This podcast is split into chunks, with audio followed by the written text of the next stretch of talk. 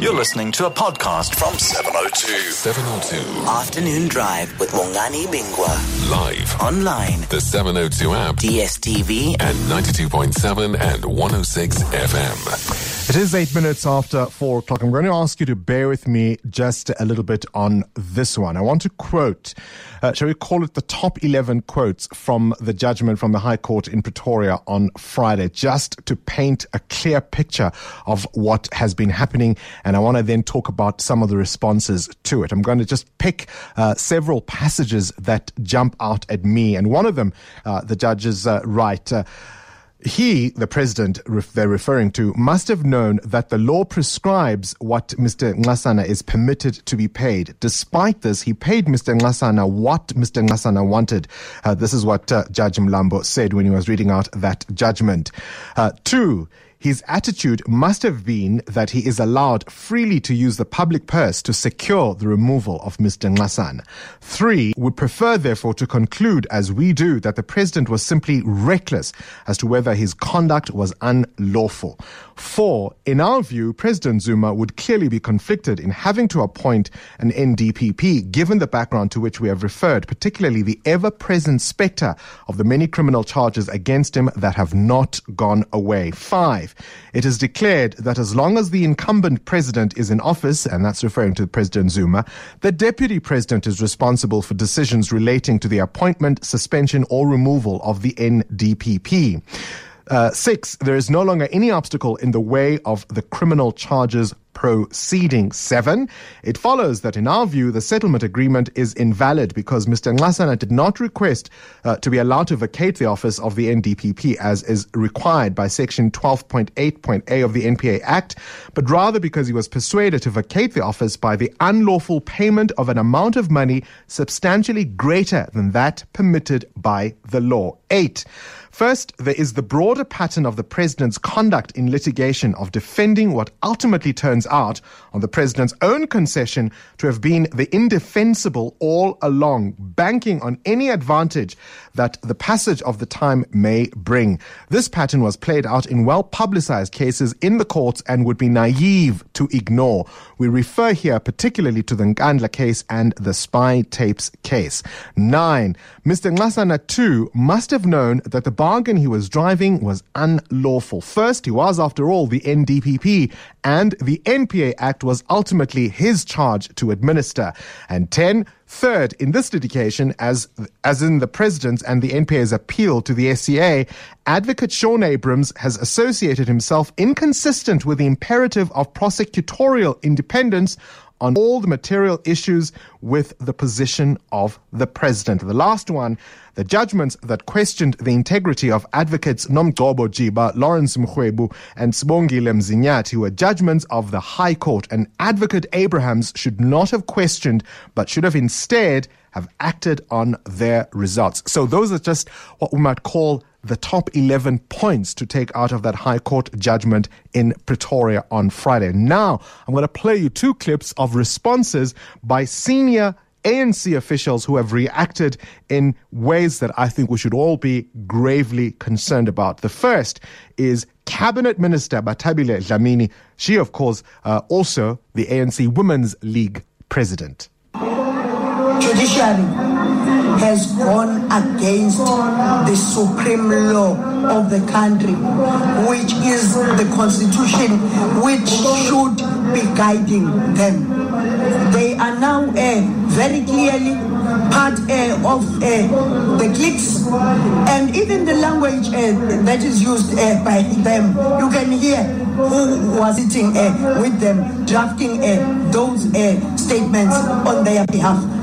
And therefore, uh, we want to say to them, their country will be asked from them, and their hands are dripping of blood. Should anything happen in this country because of what uh, they are doing. I mean, you don't get more explosive than that. Bathabile Dlamini is saying that the judges are not only acting without independence, she says somebody else is telling them what to say.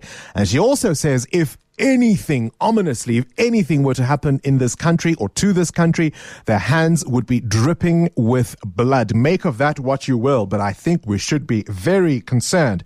But she's not the only one not about to be outdone. Mineral Resources Minister Mosebenzi Zwane had this to say. There are decisions that are taken now of late that we cannot understand.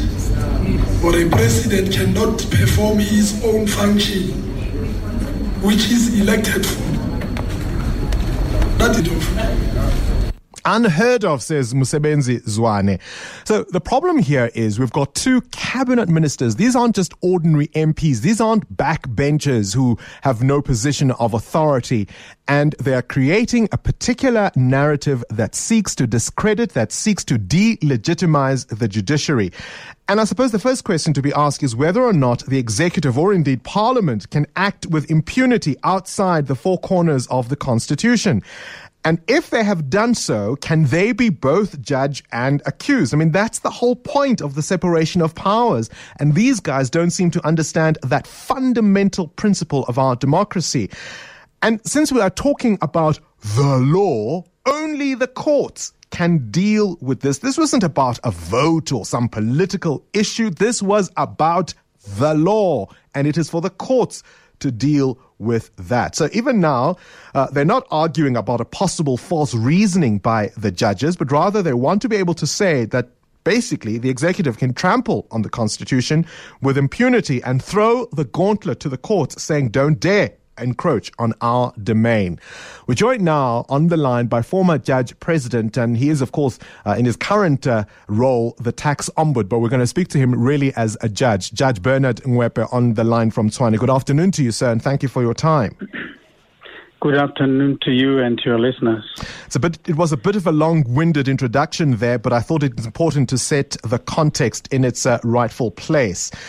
So, when you hear cabinet ministers speak that way about the judiciary, what's your response? Uh, well, obviously, uh, for purpose of clarity, uh, I'm not going to comment on the judgment itself because it's still going to another court in the form of an appeal. But of course, yes, back to your specific question. Um, for a start, let me say that uh, it's not the first time that uh, politicians have expressed themselves about judgments with which they are not comfortable. But for my part, um, I won't spend any sleepless nights about it. Any sleepless night about it because um, one thing I can tell you is that such comments uh, will not have any impact on judges. If anything, you tend to strengthen their resolve to make sure that they apply the law courageously and with the necessary conviction. As a judge, I've served for many years, 18 years as a judge, and uh, whether you condemned me or you complimented me on my judgment, it cut no eyes with me. It just didn't bother me, and I and I'm sure it's the same attitude with judges. Um, you you cannot even begin to influence judges by making certain remarks and hope that maybe you can can influence them one way or the other, even in future. And I sincerely hope that was not the intention on the part of, of anybody because that they would never achieve. But we must constantly remind ourselves, and not only those the people that you have quoted, I'm speaking in general, not only politicians but everybody, we must constantly remind ourselves that we live in a constitutional state. That is where the constitution reigns supreme. You can do what you like, you can elect anybody that you want to, to elect as your leader uh, in your political party anytime, but it must be in accordance with the Constitution. Everything is governed by the Constitution. Yeah. If if you do things which fall foul of the Constitution, you may have to, to blame yourself. It may well be that you're not getting uh, the correct advice. And I've said this before, Bongani, if I may say so. Yeah. The concern that I've expressed in the past is that sometimes I feel sorry for civil servants and politicians, everyone else, because they don't. You get the impression that they don't get the correct legal advice.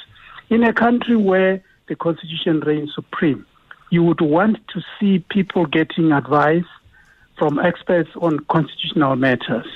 But in some instances, they don't, and you just sympathize with them. But be that as it may, to answer your question, uh, to the point.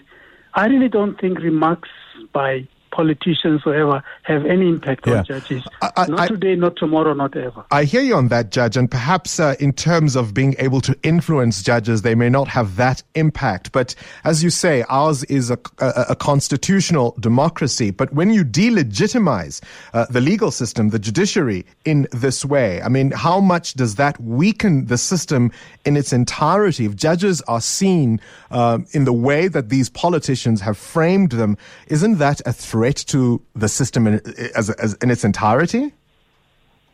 It, it, it, it, it may, to a certain extent, create um, wrong perceptions or unpleasant perceptions on the part of some people with regard to the judiciary. But I think the judiciary in this country is executing its task so well that uh, I don't think anybody can incite anybody to rise against the judiciary. I don't think anybody can successfully uh, run a campaign to to discredit the judiciary to the point where you can say, well, um, we can stand against the, the judiciary, we incite the public against the judiciary. You are simply not going to succeed in doing that. You just look silly. The truth of the matter is that people now know that their protector is the Constitution. And they know that there are people whose task it is to come up with the ultimate interpretation of the Constitution. And means that very in- instrument which protects them. So, well, it's unfortunate. Some remarks are unfortunate, but I don't see them getting anybody anywhere. If anything, the judge's resolve will be strengthened. No judge worth their salt would allow the public to get the impression that they're being intimidated by, by politicians. You're not going to succeed. All right, Judge Bernard Ngoepe, the current tax ombud, and of course the former Judge President of the North and South Gauteng High Court.